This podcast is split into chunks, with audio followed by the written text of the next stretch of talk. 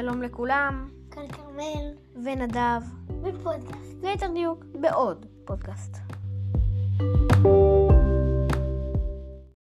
והיום נדבר על דרקונים. דרקונים אמיתיים. דרקונים אמיתיים באמת. אבל קודם כל, מה זה דרקון? דרקון זה לטה עם כנפיים, כמו דרקי. מי זה דרקי? דרקי זה הדרקון מחמוד שלי, הבאתי אותו לכאן. דרקי, תכיר את המאזינים, דרקי לא לנשוף. דרקי, הבאתי לך ארוחת צהריים.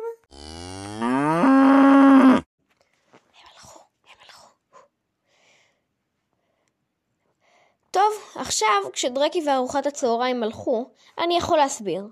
רוב הדרקונים באגדות הם באמת כמו שכרמל תיאר אותם. הם נראים כמו לטאות עם כנפיים, אבל הוא לא צדק במאה אחוז. קודם כל, יש דרקונים שפשוט נראים כמו נחש, ויש את הווייברנים, שיש להם שתי רגליים.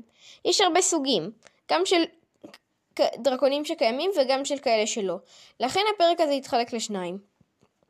דרקונים קיימים ודרקונים בדיוניים. חלק ראשון קיימים הרבה סוגים של דרקונים בדיוניים, אז נספיק לציין רק את המפורסמים, כמו ההידרה מיוון. ההידרה מתוארת כנחש מרובה ראשים, שעל כל ראש שכורתים לו, צומחים לו שניים חדשים.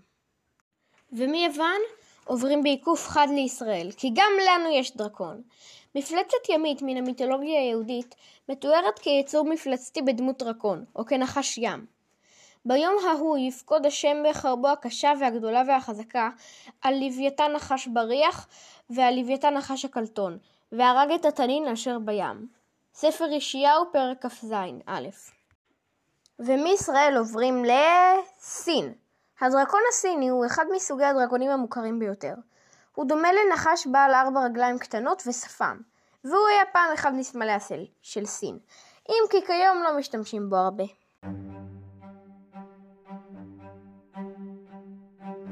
ובסופו של דבר הגענו אליו. ניסינו להימנע מזה, אבל הגענו אליו. מלך השדים, אדון הכאוס, האל הנחש ממצרים, אפופיס, אפופיס, או אפפ במצרית, הוא אדון הכאוס, ומתואר כנחש אדום וגדול. על פי המיתולוגיה המצרית, מדי ערב גברו עליו האלים כדי שרע, אל השמש, יוכל לזרוח בבוקר. ואולם המצרים האמינו שהאלים לעולם לא יצליחו להכריע את אפופיס, ולכן הם נאלצים כל לילה לגבור עליו מחדש. חלק שני דרקונים אינם קיימים, אך יש כמה לטאות ויצורים נוספים שמכונים דרקונים, כמו לטאת הענק דרקון קומודו.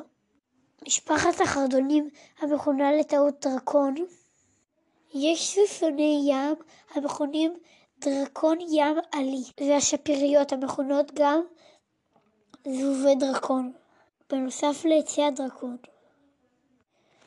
זה די מוזר, כי בינינו לקרוא לחרק קטן ומעופף על שם יצור ענק קשקשי ומבהיל, הוא לא הדבר הראשון שהייתי עושה.